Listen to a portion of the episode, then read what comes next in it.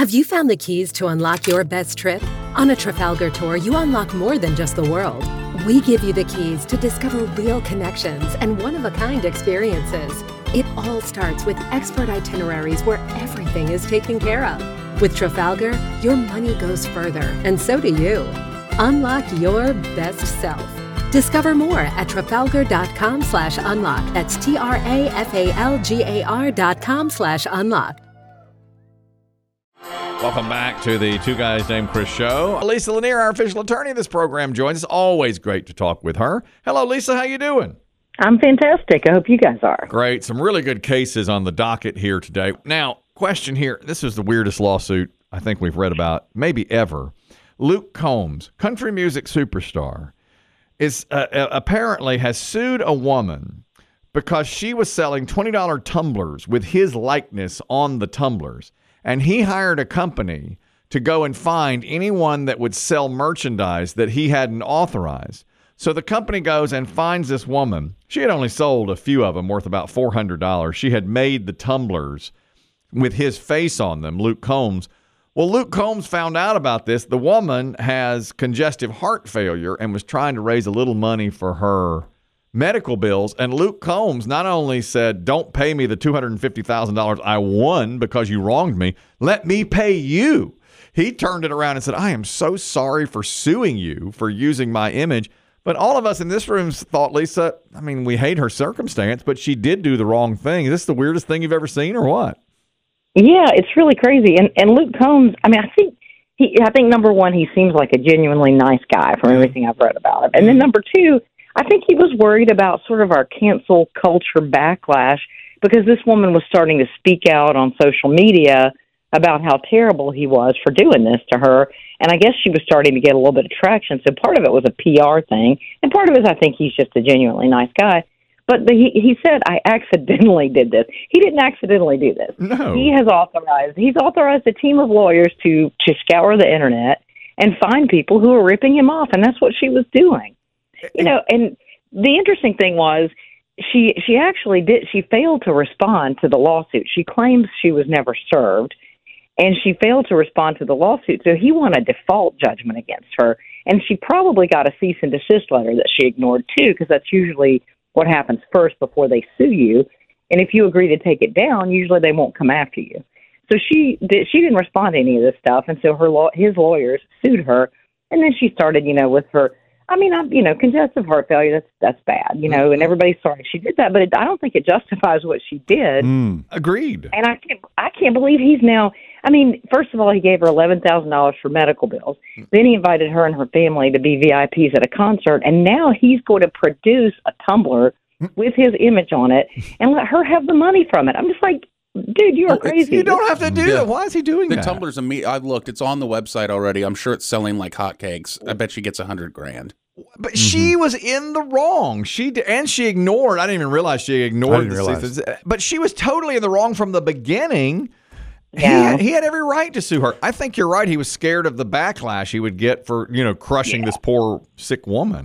You know what that does open the door for, though? Biggie, admitted heart uh, patient. Mm-hmm. Kelly, admitted high blood pressure sufferer. You guys should go into tumbler business. Exactly. You yeah, y'all need to start making some Luke Combs T-shirts. Exactly. Yes. Yes. I- He's a softie. Uh, yeah. It Exactly. won't be. No, we'll end up picking somebody that'll sue us and win and want the money. exactly. Like Kanye. I do. You do. Uh, he's fat and he has uh, a heart issue. So he Sue ain't so him. fat. Right. Yeah, he ain't so fat that he couldn't produce a tumbler. Unbelievable. I was shocked that this turned out the way it turned out, but you know she's getting all the support. but support. the now. PR is for for Combs is through the roof. And it would have been bad on the other hand, but the long and short of it is she's in the wrong. She should never have been allowed to do that. And they should have shut her down. I mean, the bet to me, what he should have done is say, "Hey, look, I'm not going to take your two hundred and fifty thousand dollars, but you can't produce these anymore. This is my Right, likeness, you know." what he should have. I agree. That's what he should have done. I think he could walk away Yeah. and not take damages from her. But my goodness, I mean, he's gone way overboard, and I think it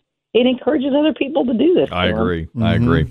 There's a woman now that we love this lawsuit from earlier in the week. I don't think any of us stand with uh, Natalie Castillo. She bought a home next to something called Roy's Meat Service on the corner of South 19th Street in East Nashville. And they had been there for years. They're little store and restaurant, and they pit cook their barbecue outside the restaurant. So the woman who bought this house as of two years ago says, I, I am driven crazy by the smoke coming from the pit cooking and the smell that is always coming from this restaurant.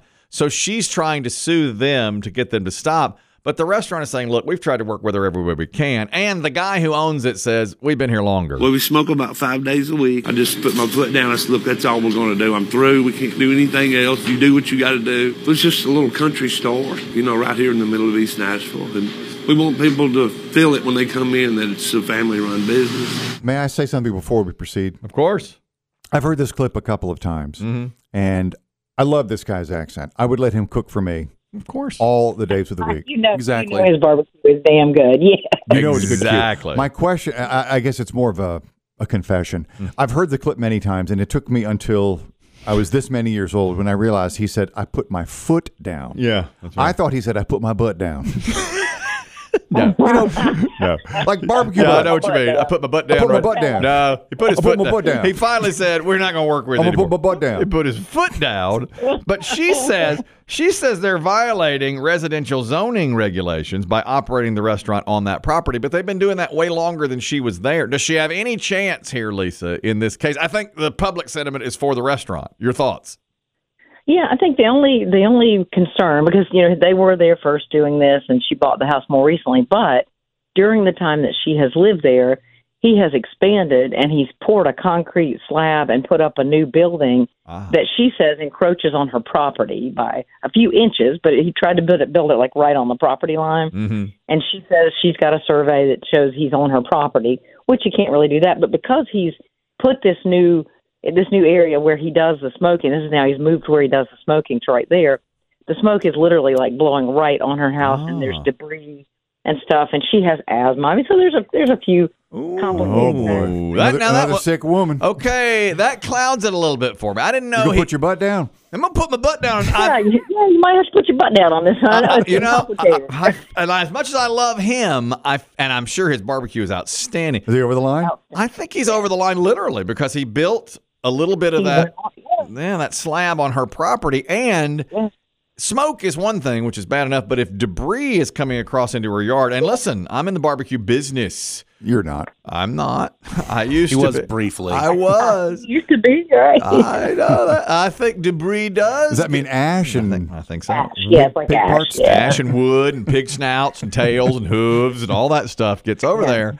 I'm with her on this one all of a sudden. Do you Whoa. think? Don't you think? So it's going to come down to so uh, it's it's called the law of nuisance. This is a private nuisance. If it was so bad that it was bothering a bunch of people and the city went after him, it'd be a public nuisance. But she has to show that he is unreasonably interfering with the quiet enjoyment of her property. And so he's got to, and, and usually, a lot of times people will settle these things once they get before a judge with some modifications. Like, you know, the judge might say, you know, get off her property, Mhm. you know, put your smoker over there, you know, take it a little farther away from her property, something like that to just resolve it. Because, Yeah. you know, he said he tried to work with her, but building on her property right in her, it doesn't sound like he's trying to work No. with her. Yeah. Exactly. Would you take barbecue for a year and put up with I'll take it. I was going to say, he'd, Yeah, big ash he- raining will- down? I'll, on I'll take it. Take it. I'll take it. All right, we'll give you free barbecue. Done. sold, where do I sign? That's the negotiation. Yes, I would probably do that. As good as that barbecue sounds from his voice. Oh yes, He put his butt down. he did. I like that. There's a- butts right on that on that Ah, grill. so Like, he does. I love this case. There's a guy named Jason Levant Ferguson. He's 41 years old. He lives in Iowa and he cut down some trees in public property that he was not supposed to cut down. And he was detained for it. He took more than 100 trees hmm. from the Stoddard Wildlife Management Area over the course of more than a year. Bro, He was going to use the lumber to build his own house in Iowa. And they caught him and they said, You are absolutely not to do that. And he's in big trouble for doing that. His attorney, and this this is some tricky lawyer in here to me. The attorney's name is Kevin Fors, and he says, actually, if you look back at British law, the Charter of the Forest issued in 1217 by King Henry III that was transferred by common law to the United States and to Iowa when the U.S. declared independence from England. He cites specifically this paragraph, which says Every free man may agist his own wood within our forest at his pleasure and take his own pannage. And he says that's still on the books you do afraid of that. today. Pannage. He says that's still the law of the land today, 900 years later. Lisa Lanier, what do you think? I think this guy and his lawyer are nuts. I think you're right. I think, I think mean, that's First true. of all, his lawyer says that he had ineffective assistance of counsel in Mm. the trial Mhm. because he allowed him. And I don't know if he was if he's saying his own counsel was ineffective, which Yes. it sounded like he was. Yes. Because he said that um, he only tries about one or handles, I think, about one case per year, Mhm. and that he just didn't know what he was doing when he let this guy take the stand and incriminate himself. And so, and, he, and so he's saying that this this rule, the um, the England's Charter of the Forest, that it became a part of the U.S. common law, and it doesn't work like that. I mean, U.S. common law is basically the idea that um, it's a set of laws that are not legislated or on the books, but it's the court's interpretation. And I'm sure that there have been, and those things are superseded by legislation, which is what you have here, where they say, "Hey, you can't go on public land and take all the trees out, of the park." Mhm. Um, so yeah, he's he's not he's not going anywhere with this. Maybe under the law, the what do they call it? The law of the forest. Yes. the law of the forest. Yes. Uh, is- you know, under that statute, if he does take the trees, we can punish him by dunking him or stoning him. Right. Yeah, that's right. Exactly, that's what I'm thinking. Yeah, that, that you might be doing some good for Go medieval on him. You know, I love this. Yeah. The defense attorney, I love, he said, Your Honor, I'm unfit. Oh, that's it. Yeah. I'm an idiot. I cannot do With all due respect, Your Honor. I can't, I can't handle this case. What am I doing here?